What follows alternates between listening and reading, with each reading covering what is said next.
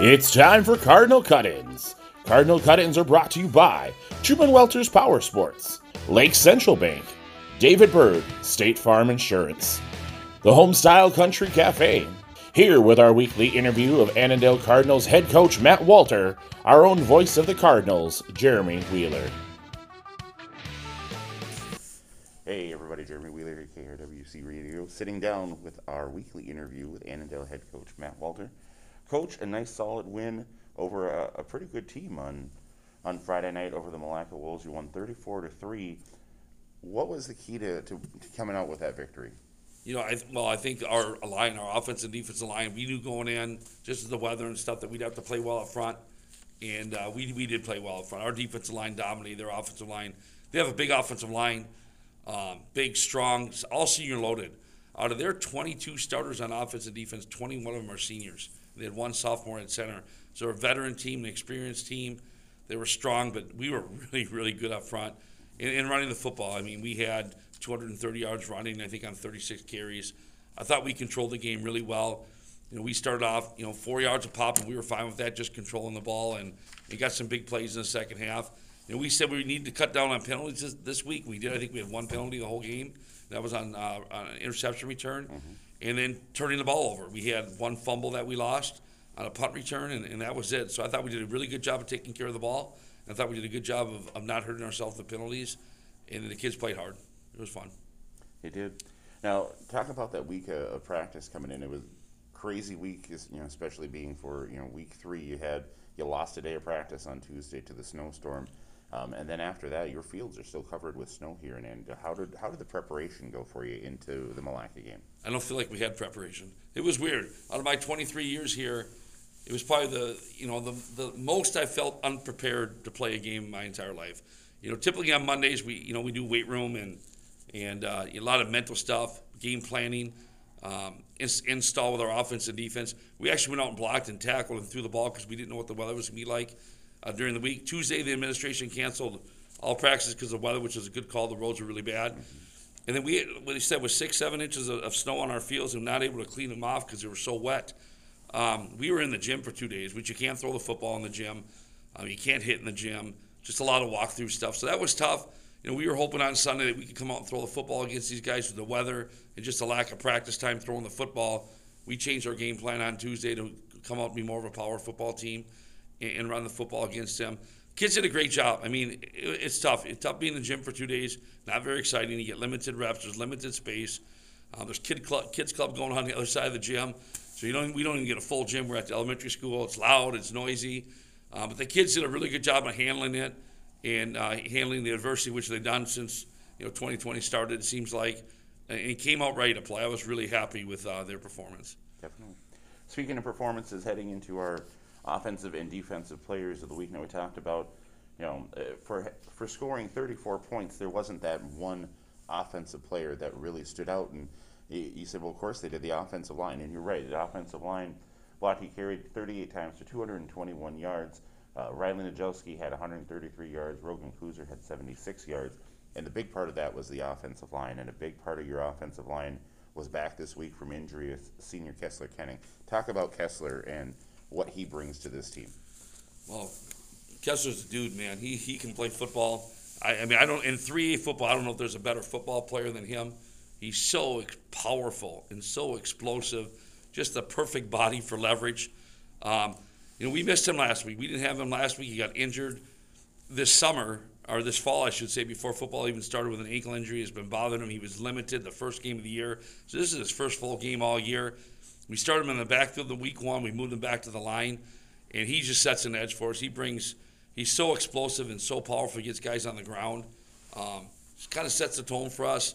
Um, we can run. He can pull. He can run. He can do a lot of things. And I thought he played great on, on Friday. He was excited to play because they hadn't played in a couple of weeks. He was excited, I think, to get back at his tight end position, even though it's like an extension of a tackle. Mm-hmm. Um, but it was a big difference. The, the caving that we got down, the movement that we got up front with him, um, leading the way there, set the tone all night for our running game. Uh, played really well. I thought our entire line played well. Logan played fantastic. Drew Conte had a huge game. Um, Isaac Hagstrom's been playing well all year. Zach Newts is in there. We're huge. Monty Dietrich, our centers, Justin Lampe, and uh, um, Evan Olson. I mean, I thought we kind of came together a little bit on Friday with our line, and, and, you know, took care of some of the things we were missing on in the first couple of weeks mm-hmm. that were hurting us.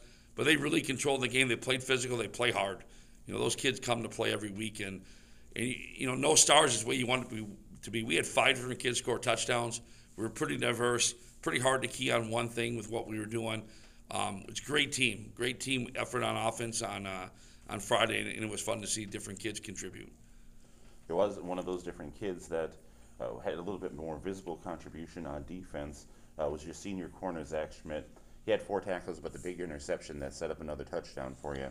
Talk about Zach and, and what he brings to that secondary. You talked to me about, you know, he's really been playing well all season. Yeah, Zach's been great. He, you know, he started about halfway through the year last year. We were in a three-five to start the year. We switched to a four-three, which kind of turned our seat. I wouldn't say turn around because we had a pretty good year last year, but it really solidified our defense. And you know, we don't get a lot of wrestlers that can play D back for us. We don't get a lot of wrestlers at that weight class. Seems like all those kids are Maple Lake kids, mm-hmm. and you love wrestlers are great tacklers. I mean, a single leg takedown, a double leg takedown is just like tackling. They're really good at it. Zach's a wrestler.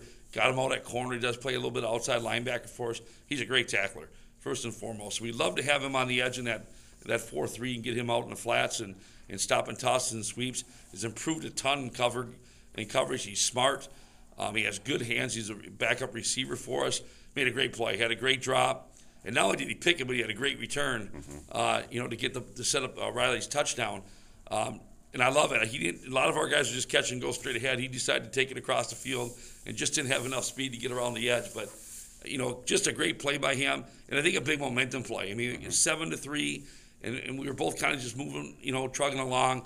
And you get a turnover like that, it always changes the game. You know, and Zach had the big turnover and led to a score. I think two plays later, and it's just you can start feeling the momentum shift on the field that oh God, here we come, and you can see Milaca's head go down a little bit, like oh God, here they come, and it just got the momentum going. Uh, Zach's a great player. Like I said, we, we need him to play well as a senior. Um, j- just a really good tackle, a real athletic kid. Just fun to see his development and how well he's playing this year. Definitely. Up next, you're on the road again, up to Foley. There are two and one on the season, wins over Cathedral and Watertown-Mayer. What do you know about the Falcons, and, and what's the plan going in on Friday? You know, I haven't watched a ton of film them yet. That'll be tonight's job, and, and we'll meet later tonight to go over our stuff. You know, they're athletic. We know their junior class is really athletic. We played them a couple years ago. Um, and that's kind of the class. They were ninth graders at the time, and that's kind of the class they were banking on. And I know I think their ninth grade team went undefeated as ninth graders, um, so have some ability there. Um, they like to spread it out. They, they run a lot of zone scheme. Their coach is known for zone schemes and zone blocking, and and so they're going to attack you. They're going to get a lot of guys at the line of scrimmage. They're going to try to double your defensive linemen.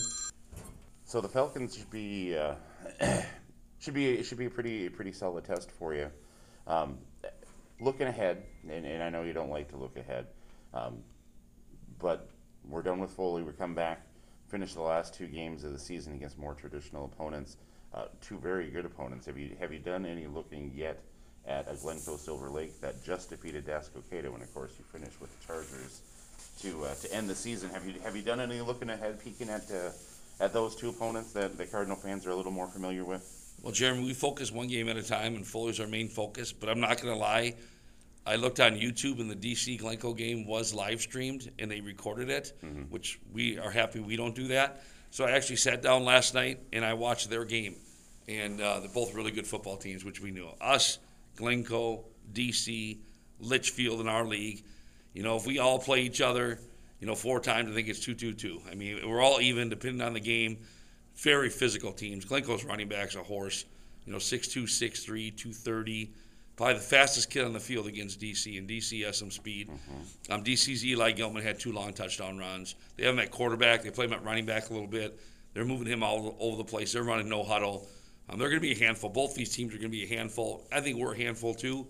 But um, there's some good football games coming up. Mm-hmm. Um, like I said, I think Litch and DC play this week, so that'll be a you know a great game and, and just kind of gauge how, how those teams match up and we'll, we'll stack up. But we're going to have to play our best football at the end of the year. Um, it's going to be fun games. It's going to be old rival games, competitive games. You know, these are the type of games why you train all summer long to play in these type of big games, physical games against good teams. But we're all even. I mean, just watching them play, they're very similar to us. They both teams run the ball really, really well. They're big. They're strong. They're physical. Um, the kids play really hard. Um, So it, it's going to be fun. I mean, they got some playmakers. I mean, the kids, the kids who can score from any time they touch the ball, they can take it to the house. So we're going to have to play our best football, but it'll be fun. That's what you look forward to. Mm-hmm. And great test as you're heading into the, the section tournament after the end of this, uh, after you're done with those games. And at least at this point, section tournament is where, where the season's going to end. So still striving for that first class to win three straight section championships. And everybody, of course, can catch up with the Cardinals on Friday. We will be back to our traditional Cardinal cut-ins as the Buffalo Bison also play on Friday night. It was great to be able to call the game live, though, on this past Friday. Uh, check in with our Cardinal cut-ins. I'll be calling in with updates during the game. And, of course, listen back for my interviews with Kessler Kenning and Zach Schmidt as we move on through the week. Coach, thank you very much for your time. Good luck with, with Foley this week. Yeah, thanks, sure. Appreciate it. Should be a fun game.